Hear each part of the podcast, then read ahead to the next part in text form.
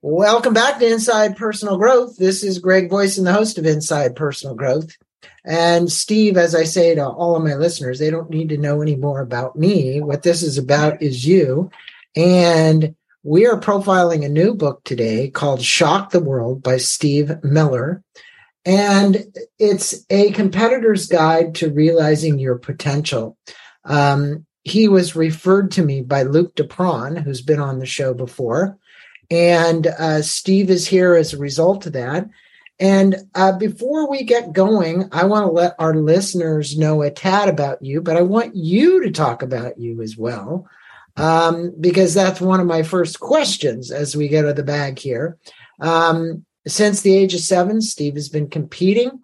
Uh, to stay, today, Steve is the most recognized associate head swimming coach at Louisiana State University.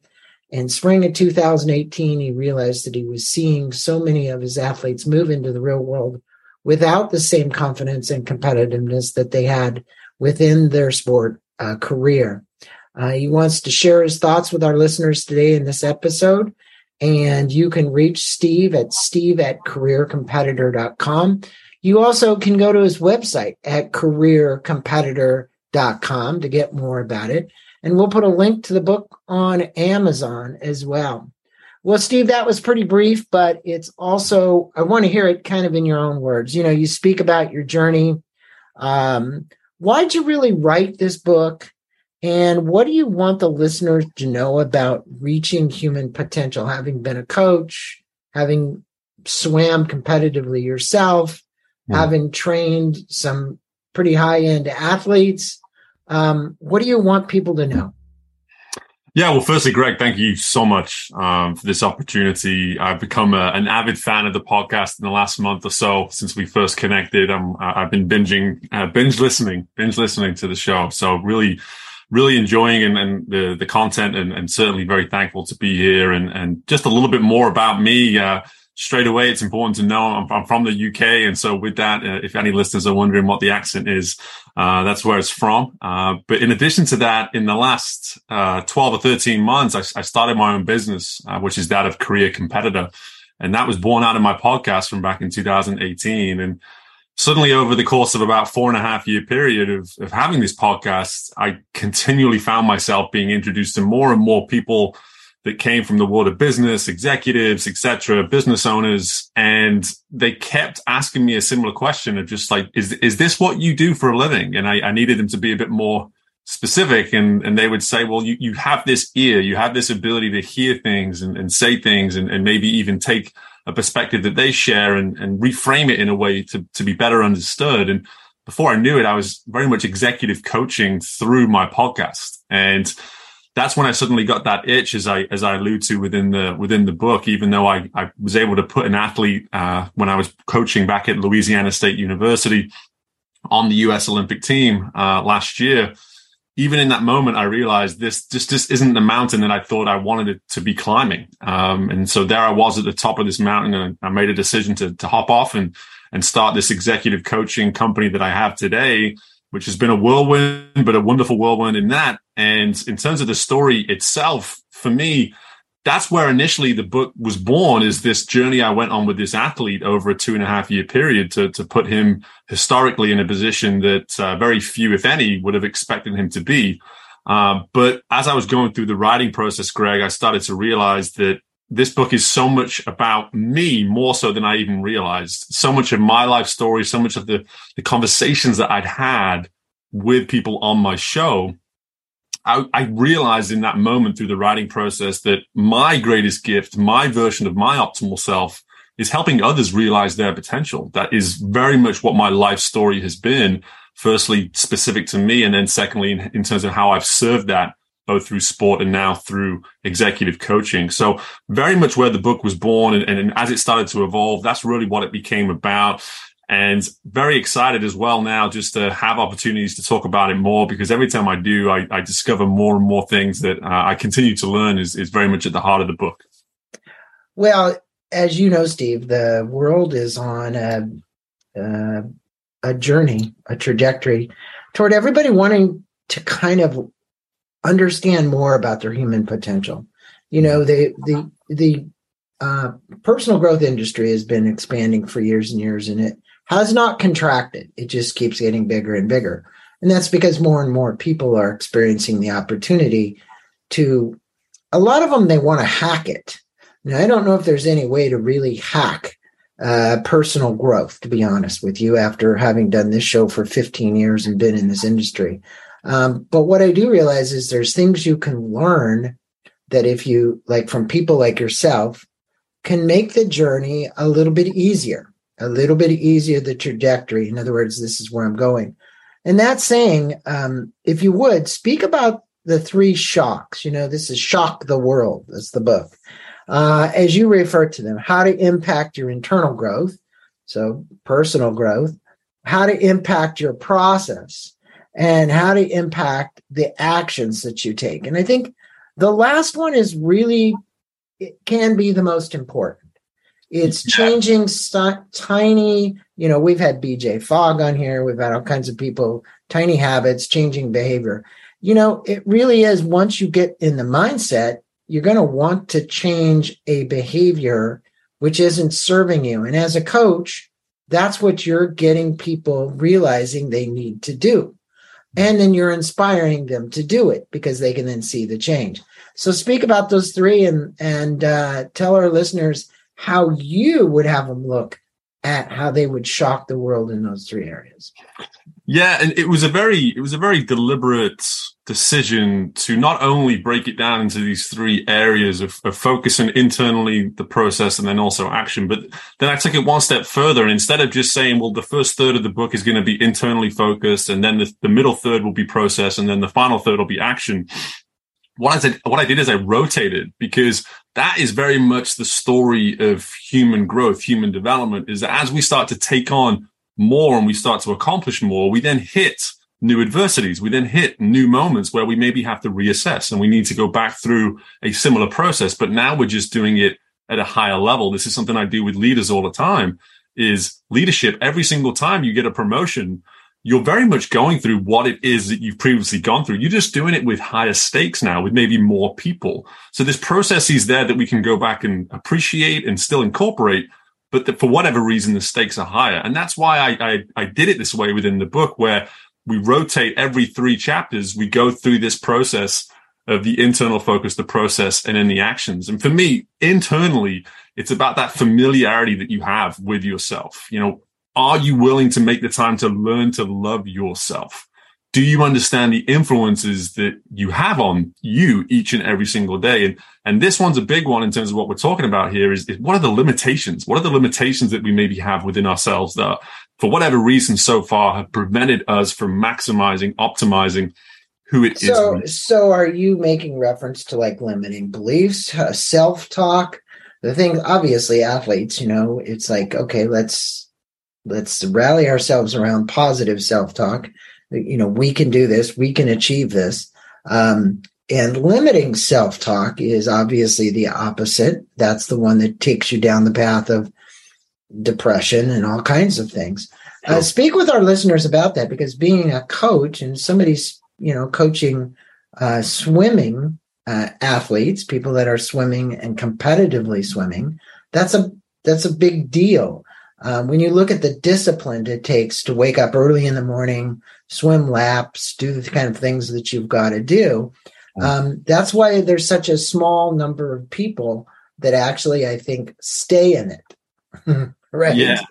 Yeah, and that's a great point, and it, it's partly why I use this word resistance within the book too, is because I think resistance gives it that ability then to make it more specific to the individual. Because as you alluded to, sometimes we can go into those darker places. And I actually talk a little bit about my own um, my own journey going into some dark places within the book. Is is depression can be a version of resistance, but so can just for whatever reason, performance anxiety. Maybe, maybe it's not something like depression. Maybe it's something slightly smaller in terms of the grand scale of life. But in those specific moments, that performance anxiety is the resistance that's preventing you from reaching that optimal performance. And that is an internal thing. That is something that as the human being, you have so much control over. And then your willingness to truly deal with it, how you handle it, it's on you. It, it, it's a decision that you have to make. Do I want to invest in myself? Do I want to get to the heart of why this thing keeps coming up and preventing me from maybe making that final step in some cases. But in some cases,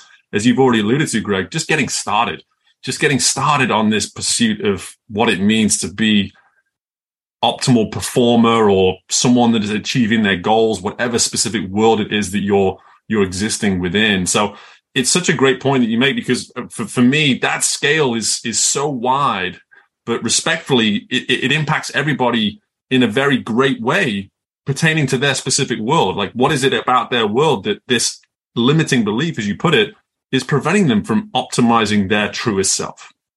Well, you know, there are you know, there's an old saying that I, I had. I went through a, I got a master's degree in spiritual psychology, and it's like you don't have to believe everything you think. and so what really happens is, you know, we think about something, we make something up. And I remember Byron Katie, I had a couple interviews with her, and she would say, Is it true? Is it really true?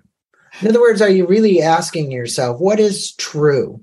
Um, you make stuff up all the time because you hear it from somewhere, then you start to believe it, and then it starts to become part of what you think is your truth, right? Which can then be a limiting belief. You know, it's one of those things that holds you back from doing something. Um, oh, I can't because, and then it's something in the outside world you say you can't do because it's mm-hmm. never what's internal. Because if it was internal, you could overcome it. It's you being influenced by the outside world that's most of the time what's holding you back. Okay. Um, you know, even all the way down to your self esteem, right? Because somebody said something that said, well, you look weird, or you could never do that, or you never be a comedian or a stand up, whatever, right? We see that all the time. And you tell the story about Ray DePadula. Is that how you say it? Uh, DePadua, yeah. Raymond DePadua. Yeah, yeah, yeah. He was an amazing swimmer, but because he had such high standards and was so competitive, he was miserable doing what he was doing. You know, I'm, I'm kind of skipping through some of the story. Can you tell his story and how people find themselves and transition to what they love doing, which he ultimately did, right? Mm-hmm. It just took a while. Also, speak about the realization exercises you have in the book because it all throughout this book in boxed squares for my listeners are mm. these realization exercises and questions.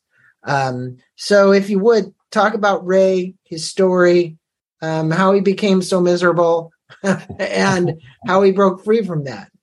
Yeah, absolutely. And, and you know what's so funny is coming from the world of college athletics, which I was very much in for, you know, 15 years, I would say, both as an athlete as a coach um, you see athletes transition all the time as they leave, and then maybe a couple of years later they come back, and you get their perspective, their version of how that transition is going. And frankly, the majority of the time, the transition wouldn't go very well. Um, because the, the transition of leaving that life of that identity, which is very much at the heart of Raymond's story, that identity of being an athlete is so hard to move on because up until that point in their life, that's very much what they knew to be themselves. And, and so they're now having to discover who that person is once they leave that world. And in Ray's case, he, he bounced around all these larger companies and he joked with me that, you know, he, he chose these, these high performing companies so that he could just associate himself with a successful company. He didn't care about the position that he was in. It was about being competitive to, in terms of what he was representing as opposed to who he truly was. And he learned that over about three or four year period that this wasn't going to go anywhere and that deep down he was actually an entrepreneur at heart. Deep down he was a self starter. And once he really got to the heart of that, it's incredible how he actually doubled, tripled, quadrupled in some places his work ethic, his time he was putting into his work. Because as I allude to in the book, and it's it's so cliche, but we know it's so true is that you never work a day in your life when you're doing something that you love. And, and so for him, he's suddenly now recognized that, hey, by starting these companies of my own down in Jacksonville, Florida, I'm able to immerse me, my identity, my personality, my truest self into my work. I can still hold on to this work ethic that made me who I was as an athlete and certainly made me some success as I started to started that journey outside of athletics. But that transition is something that really doesn't have a timeline. And, and just to sort of build upon that too, transitions are everywhere. Every every single day, we we are presented with a version of a of a transition, if you will, and you have an opportunity to say, okay, am I going to step toward my truest self in this transition, or am I going to step away from my truest self in this transition? And those transitions can be so small that we don't even recognize them at times. But that's also why I put these, just to be uh, kind of bring this all full circle. It's why I put these realization exercises within the book too. Is that I'm hoping as readers read this book there's certain transitions that are taking place th- throughout the book as they start to think about and consider yeah. things. The question is, in those realization exercises, are they realizing the content that they've read? And also, are they realizing their willingness to potentially apply it too? Because in filling these exercises out, you get to see that information right smack there in front of you. And you get to look at it and say, does this seem like something I can sign up for? Does this seem like it's a representation of what I'm getting so far from this book? And so for me, I think they're very effective if they're if they're used in that way.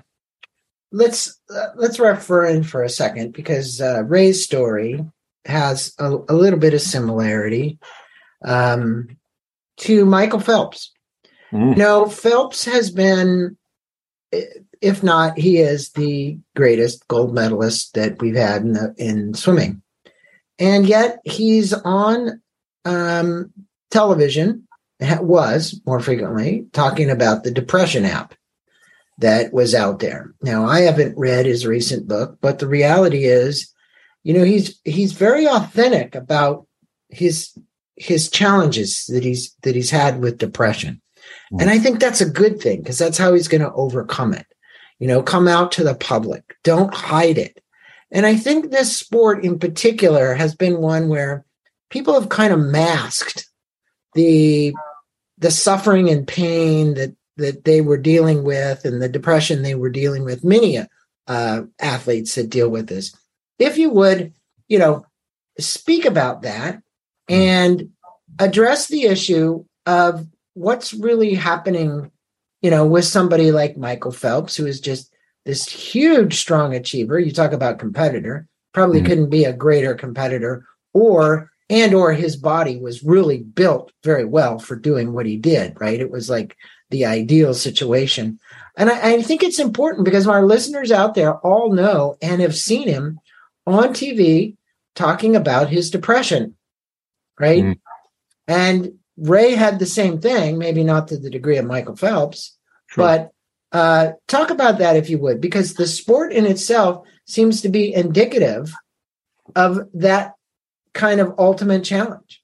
Yeah, and it, it's you know I, I, love this this topic, Greg, because for me it, it speaks to an analogy that I I give a lot in the work that I do today. Is that you know everyone has their own version of an Olympic final. Everyone has their own version of being the greatest gold medalist to have ever walked the planet. Uh, and and in, in, in Phelps's case, you know that documentary that he did is the the weight of gold. You know that that title in itself speaks so much to what it is we're talking about here. Because again, we all as individuals, we put that weight on ourselves. Very, very, very uh, rarely does somebody else put that weight on ourselves. Now, what I've seen in sport over the years is parents can tend to be a, a, great influence on that sort of things. But over time, the individual in that type of scenario, they just slowly just dismiss the importance of it and they actually disassociate themselves from that weight, so to speak, that, you know, that, that um, expectation that a parent maybe might be putting on them. But these great competitors, they, they create that weight from within. They, they say to themselves, this is as big as it gets. This is as important as it gets. And over time, when you tell yourself something like that, it can bury you. It can, it can just slowly bury you and put you further and further down. And again, to that transitional element, I think it's a big part as to why Phelps chose to speak about this post swimming is that as he's removed himself more and more from those tendencies from those experiences, he's been able to see clearly what was going on. And that message is so important to now be shared across all sport because I think athletes can tell when they are feeling that weight that they put on themselves, whatever their version is of an Olympic final, let's say, whatever that might be, they are putting that on themselves so often. And sadly, in the world of sport, sometimes coaches can add to that they can add to that weight. They cannot necessarily remove that weight. And I think that is where the sport of swimming and all sports for that matter that's the next step. How can coaches actually serve? Well, even even Simone way? even Simone Biles had uh, right. came out and talked about that heavy weight, and I think you're seeing more and more people speak about it. Whereas before, within the Olympics or people that got to that stature, it wasn't talked about. You know, it, it was just it was this hidden thing. And um, I did a, an interview recently for a book called "The Precipice of Life" that I co-authored about mountain climbers and we interviewed all kinds of athletes. And it's interesting that much of the strife to climb Everest or all the highest seven summits or you look at NIMS or any of these people that are trying to achieve these these huge goals um they're coming from something first I'm going to say that they're trying to prove to somebody else because there was some love missing uh, a father, a mother, a child. I mean, I got deep down into it. There's a lot of psychological stuff going on in in that area. And the second was in then improve to themselves, which you just said. It's like, hey, now I this is this is big. This is what I'm going to do. In your chapter on shock the mindset, you discuss our reactions to the world we live in and that we need to gain control over those reactions. This is exactly what we're talking about here. Mm-hmm. Uh, can you speak with us about controlling our extreme reactions to the world and what limiting factors exist in the world uh, that we plan to shock, that we should shock? And when I look at shock, I've been looking at your book, it's like, yeah, we got to break it. We got to mm. break a pattern. Yeah. We got to break a pattern that if we don't shock the system, we may never get out of that. Mm. Yeah, and, and it's it's why it's why actually metaphorically I have this shattered glass on the cover of the page because yeah. once you once you break a pane of glass, there's no repairing it. You know, right. it's it, it is what it is. You're never going to find every shard of glass that comes off. And for me, that's what I want those shocks to feel like. Is once I've made this shock, like that's it, that's it. There's no going back, so to speak. And and so with the idea of the mindset, you know, reactions versus responses is really where I'm getting to the heart to with this chapter. Because I, I think, especially in a lot of the work that I do today, when I speak with business owners, it's so easy for them when they're working with many, many employees, for instance, to pinpoint a very specific moment and react to that moment as opposed to sort of absorbing the moment and responding to it accordingly. And that very finite difference is really what we're talking about here. If you even go back to that example with Phelps and that weight of gold. When you think back to 2012, he actually didn't perform very well. And then he got over some stuff in 2016. He, he swam much better at that Olympic Games. And I would have to assume during that time that there was a lot of things that maybe had been reactionary up to that point in his career that he had now started to develop some sort of feedback loop where he's like, okay, I, I, can respond accordingly to this as I get to know myself better, as I get to work on myself better, as I also get to understand what is expected of me more, then I can start to respond to it accordingly. And suddenly now our mindset is becoming something that we are truly in control of. And the situation, the more we start to focus on the situation, is the more we actually remove our sense of self. When the when the when the situation itself becomes the focus, that is when we're more likely to become reactionary, if you will, as opposed to inserting ourselves into the situation and asking, you know, what's going on here? Why, why am I sensing what I'm sensing? Why am I feeling the way I feel? I joke about it in the book about road rage and how I myself actually deal with that. And it's always so funny in those situations. It's usually when you're in a rush or you're having a bad day that the situation of road rage overcomes you. Whereas right. when you're not in a rush and when you, things are going pretty good, and you're feeling good about yourself and you see something on the road that would typically spark a fuse, you just sort of laugh it off and carry on with the rest of your drive. And something as simple as that, like that's the finite difference we're talking about here in terms of reaction versus maybe responding. Well, it's also mindfulness, right? I mean, I think sure. that, you know, many athletes meditate, many athletes practice mindfulness. Um, we know the power of the mind, but then sometimes you know, you can reach your limits. I, have uh, had Steven Kotler on here, who wrote Rise, Abundance, The Rise of Superman, all of those books. He's been on the show like six times. He's a good friend. You know, we, we've we've spoken so much about extreme athletes and the mindset, and we look at the boundaries that they push. You know, even Michael Phelps, let's face it, everything he did, he was pushing boundaries, trying to get faster, trying to overcome all of the obstacles associated with winning gold, because that was the ultimate was to win gold. Um, but it it took its toll. Mm-hmm. And I think that toll is taken on a lot of people, whether it's in business, you were talking about, you know, people doing that. There is a, uh, as the Dalai Lama says, a middle way. Okay.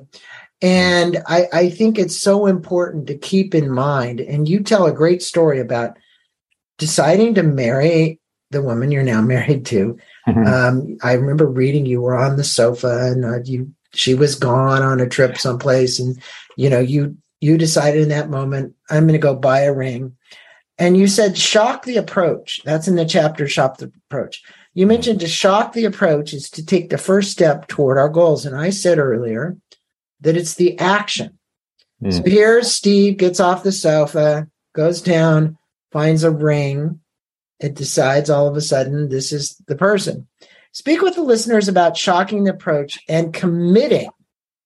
Here's the key word I'm going to underline, put in parentheses, committing to something like what you did when you decided to marry your wife, who's now your wife. Yeah, absolutely. And she certainly appreciated me uh, including that story in the book. Uh, and, and, so for, for, for people listening, you know, I, I, like to make it really clear when it comes to actions is the, the first one's always the hardest. The first one is always going to be the hardest. I mean, because I'm such an advocate for momentum. I talk about momentum probably in some way, shape or form with every single client in every single session, because once it's felt, once it's felt, the, the likelihood of further action is just continually increased. And, and so for me, that initial step, that initial commitment, like you said, underline it, bold it, the whole thing, that is where these actions can really start to turn into the types of habits we eventually want. And so for me, what I always like to allude to is this, this notion of saying, okay, who are you going to tell? Or how are you going to announce this? Or how are you going to make an investment that is so great that there's to a certain extent no going back? And so for me, I'd never made an individual investment like I did in the engagement ring that I bought my wife. And, you know, the fact of the matter is I knew her taste. So I knew it was always going to be an expensive commitment whenever I decided to make the commitment.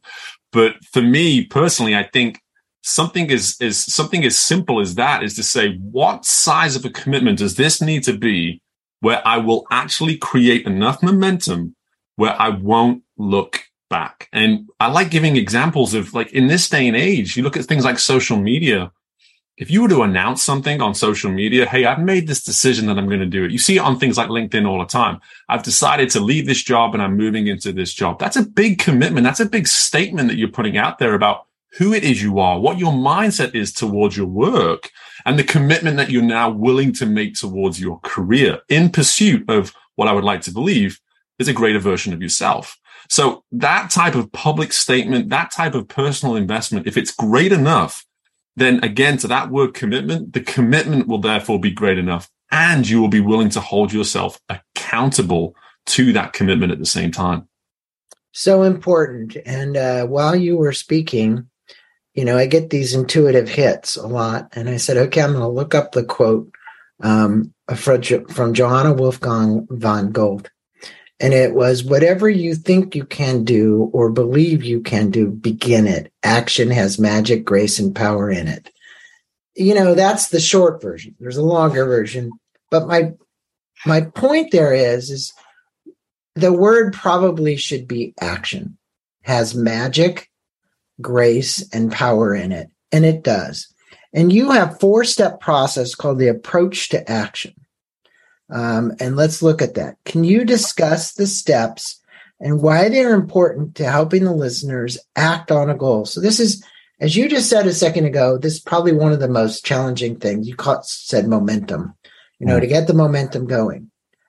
Actually, sometimes the inertia, the pre-momentum stage is the place that has to be shocked.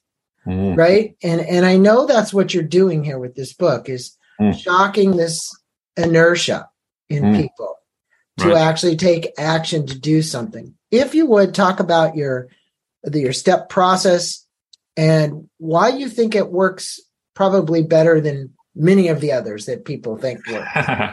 yeah, I'll, I'll, put it up against anyone, right? Um, it, you know, to that point of inertia, you know, that's that's why working on the self and working on the mindset before you take that initial approach is so important. That's what you're talking about. You know, that that is that inner momentum, if you will, of almost certainty that you're making that right first step. And do you have to? Do you do you believe this? Let me ask you this. Sure. Do you believe that discomfort and or pain, whether emotionally physically, whatever it might be, is now, and, and I know social biologists, one's called On the Verge and the other one's The Watchman's Rattle, and I, uh, Rebecca Costa. She says, you know, if you look at our brain and how we're wired and how the amygdala works, and, and she was talking about all the processes, as a species, we are kind of the last to actually react or to act right? If this was the case, why aren't we doing more about global warming? Probably a good example, right? So, what are we waiting for? Mm-hmm. Right? But as a species, we've been wired this way. Right. Right. And I think it's so important for people to understand that you're breaking a system which is thousands of years old, which you're wired to do, which is either to postpone, uh, go to the comfort, I don't like discomfort. And I had a guy in here and he said, the more discomfort you're in, the more change you're going to make. Mm, absolutely. And, and, and so for me, something that I've really started to highlight behind the mission of this book is to say, okay, there's, there's probably four or five examples of why not to do something out there as opposed to why to do something out there. And that's what is difference between we as a species versus just about anybody else on this planet is that we can access that information. We can go and find four or five reasons not to do it as opposed to focusing on the one reason why we should do it. And, and again, if you are willing to do that work on yourself, if you are willing to truly shock your mindset in terms of what is going to be capable, what are you going to need to be capable of when you make this initial approach, when you take this initial step, if you're convinced that you've done the work in that area, there's no reason to pay attention to the four or five reasons not to do it. You should only be focused on the one reason why you are going to do it. And that's what I love about these particular four steps in this initial approach is that one, you discuss it with others to begin with. That's step one. And in that, you're going to get your first ever example of feedback. So you have a decision right there. Are you going to listen to the feedback? Because you might get four or five reasons not to do it when you discuss it with someone else. That's you said discuss it. it with others, but you didn't say put it out on social media. Correct. Correct. You're right. So we're not okay. at that point. We're not at that point yet. Big, big difference. big difference. Big difference. And we're not at that point yet. What, what, what we need listeners to say is, you know, this isn't about you making a declaration on social media yet. Right. Exactly. Right? Exactly. Okay. okay. Yeah. That's important. And, and because for me, when you do that more private version to begin with, you will, you will truly be challenged face to face potentially with someone or over the phone with someone when you're having that conversation and you put it out there, this is my intention. This is what I want to do. And if you get hit back with, have you thought this through? This seems kind of crazy. This seems like a big step.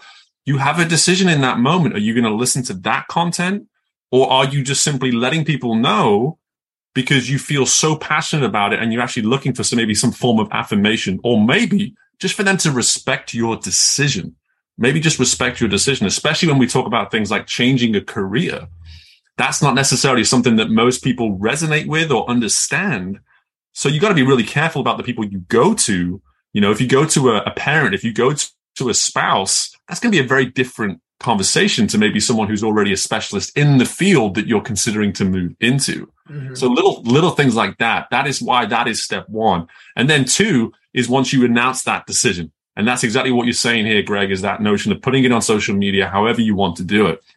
And then step three is so important to me because investing in some way, putting some skin in the game, saying that I have made this investment. Now, to some people, through things like the great resignation, that was walking into your office or virtually walking into your office and just saying, I'm out, I'm done, that's it. Now, you doesn't necessarily need to be that rash, but at the same time, there is versions of investments that you can make to show that you put some skin in the game. And then finally, step four is commit to a deadline. Put some sort of parameter on this. It says, I'm starting this as of right now, but not only just saying like, okay, I'm going to give myself a week Why only give yourself a week? Why only give yourself a month? Whatever that length of time is, there's got to be a real reason, way of defining that to, to, to truly cement. That makes sense. That's why I'm giving myself this much time to actually put this into fruition and get this momentum started. Yeah, and I, I think when you give it a date, I, I agree with everything. I would just add that proximal goals. Mm. Um, you know, you've got a goal, but there's got to be proximal goals in that. What I wouldn't recommend is that you get so lofty on a goal. Everybody says set unachievable goals. Okay, so maybe it is unachievable right now, but what are the steps in the process to get there? Absolutely. We had an Olympic athlete on here, uh, Marcus Baur. It was uh, interesting. It was sailing. And he created a piece of software called Goalscape. I'm going to plug it. And the reason I'm going to plug it is because it's it works in a circular. Go go check it out for all my listeners. Goalscape. Uh, you literally fill the circles in based on the time and the priority. And you know we've only got so many hours in the day. We still got a family. We still got to do our personal grooming stuff. We've got to exercise. We've got to do all these kind of things to reach this goal. So you have to know how much time you're going to commit to that goal on a regular basis, right? Mm. So in your chapter on shock the truth, you state that it's normal to encounter perceived problems in the midst of a process with a lot at stake to simply respond in the moment. Just like you said, well, maybe your road rage isn't your your best example there but what what is is that we react instead of act mm-hmm. right and you're and that's where you get emotional about something you state that the truth can only be hidden and tamed for so long yeah the truth is whatever it is that i'm doing like ray I'm pissed off. I'm angry. I this isn't what I wanted to do, and so I'm either depressed, I'm anger, whatever emotions you want to call it. How do we find the truth and live it daily? Yeah, for me, for me, I, one of my favorite questions to ask is, what is going on right now, or what is happening here? you know, when we look at a situation and we can just easily respond to the situation, or we can look at the bigger picture and say, what is happening right now? Why has this come about? Why have we gotten to this point? How have we gotten to this point? In some cases, it can be that feeling of just not enjoying what it is we do, or for whatever reason, feeling as though we're missing out on something else that we could be doing. You know, there's, there's always an opportunity to stop and say, what's happening here? Why, why am I in this situation? How has this maybe come about? And as we start to go down that rabbit hole of asking those types of curious questions, which is a huge part of this, when it comes to revealing truth, how curious are you in nature? Because the heightened curiosity is always going to lead to the likelihood of revealing truth. So for me, if you are curious enough, you're going to stay on that path. You're going to stay on that line of questioning where you continue to examine why something is happening or how something keeps happening. And then you're going to start to get to the result of why that keeps happening too. And in that result, there are some truths. It's, it's something I speak frequently about with clients now is, Hey, okay, listen, if this is a reoccurring issue, we can either focus on the issue or the result, or we can get back to the steps in this process, which is why the truth is in that process category. We can get back to the steps in this process and try to identify maybe a reoccurring truth that keeps putting us in this situation. Because so often, as you alluded to there, that I mentioned in the book, Greg, like it's, it's just too easy for us to say, listen, I, I, I see that that's a truth right there, but I'm going to stay on this road over here and I'm going to hopefully figure it out, despite knowing that over here is the truth that I'm just not willing to necessarily acknowledge or embrace. Because as I say in the book, like, and it's true, it's, it's a cliche, but the truth will set you free when you actually identify with that truth. I personally believe when we identify and associate and embrace a truth, we actually gain control over that truth in the process as well. We actually gain control over that part of our process, which for whatever reason up until this point, we've not had as much control over because we've been ignoring the truth. Well, you know, I recently did an interview with uh, Seth Goldenberg about a book he wrote called Radical Curiosity. And he said, you know, he studied all these people, and probably one of the most curious people that was uh, profiled uh, was Steve Jobs. Hmm. And, you know, you look at people there there's people with different personalities steve Some I would call myself pretty radically curious. Uh, I've done almost a thousand podcasts.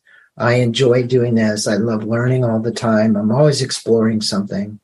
On the one hand, that's a blessing because I'm always learning. On the other hand, it, it creates this conundrum around when are you ever content or satisfied? Okay. Right.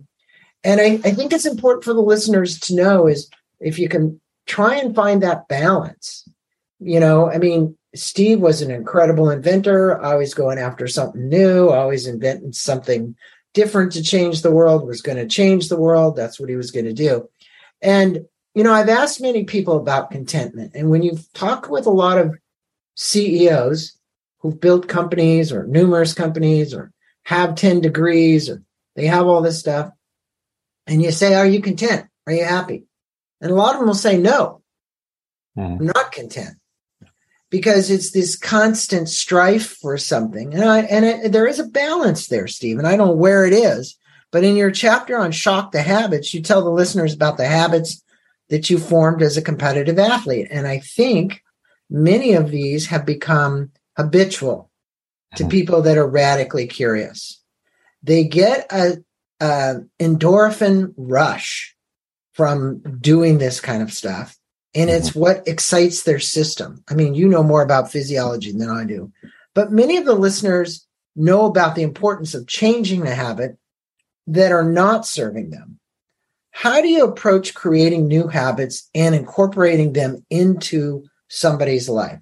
Because you're, of all people, look, competitive athletes, it's all about a new habit, a little mm-hmm. different in the stroke, yeah. a little different in the turn, you're going to hit the wall, you know, right on time and turn around and, you know, make your turn. Those are such minute little changes in somebody's behavior that has to be practiced and learned and become very repetitive. Uh, what would you say about this?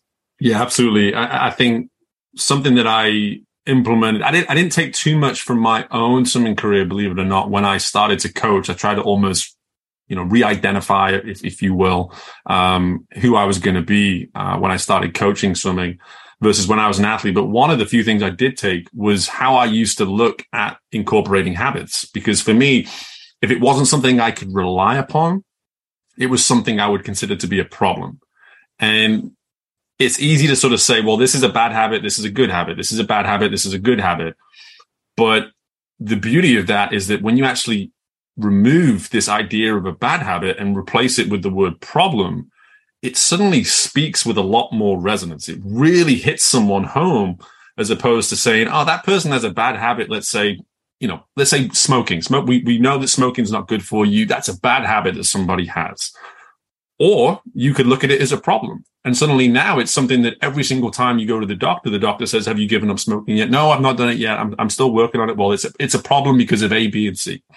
And if you can get to the heart of that problem, in the heart, the, the beauty of a problem on, on the flip side of it, it has a solution. And in those solutions, habits can be revealed.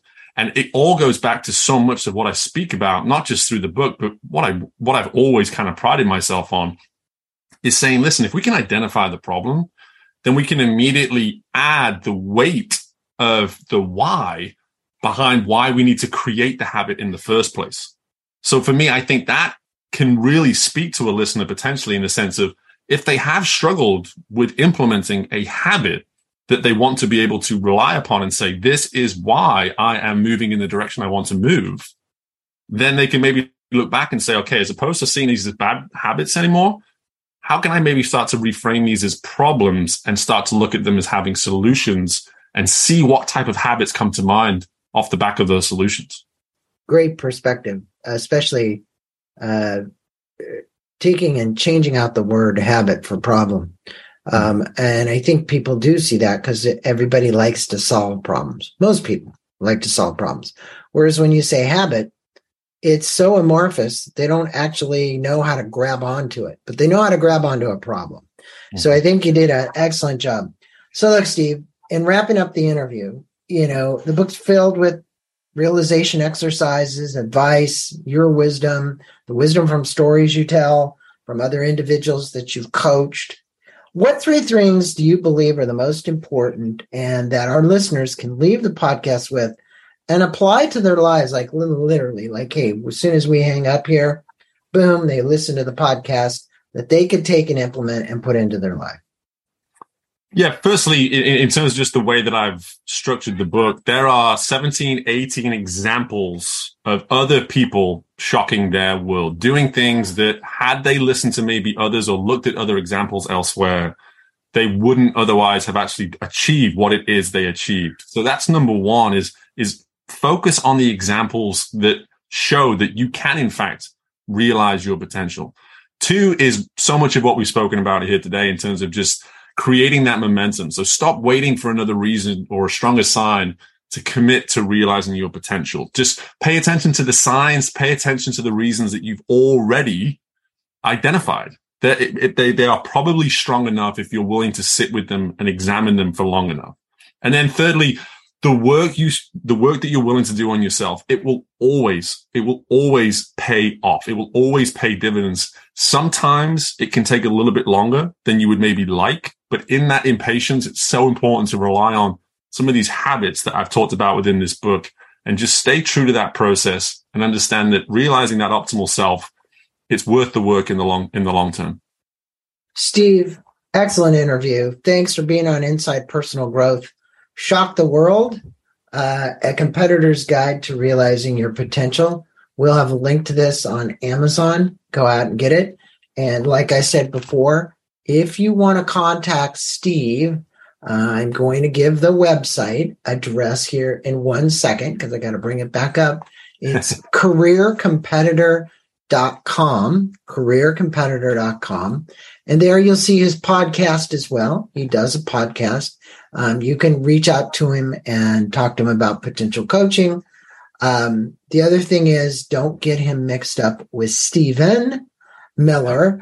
Uh, you'll see some big athlete with big muscles. Uh, very easy to do when you're out there searching. Make sure that you go to Career Competitor because that's where that you will find him. A pleasure having you on Inside Personal Growth, speaking with my listeners about some great opportunities to shift their mindset, to shock their mindset, to shock many different areas of their life that they could change the processes that they're going to go through. Um, I think it's a very valuable uh, book with with as it relates to how they potentially could change things in their life, either incrementally or just boom all at once. Mm-hmm. Uh, because either how you will look at it, you say break the glass and the pieces and the sh- shards never actually putting them back together again. That's the point, the shock, right? So the book will give you that. Steve, thanks a ton. Uh, any final words? Greg, I just appreciate the opportunity. And one thing I tell everybody is that, you know, your potential, it's not going anywhere. So whenever you're ready to commit to it, get started. Yeah. Don't be complacent about it. Namaste to you, man. I appreciate you. Appreciate you, brother. Bye bye. Thank you for listening to this podcast on Inside Personal Growth. We appreciate your support.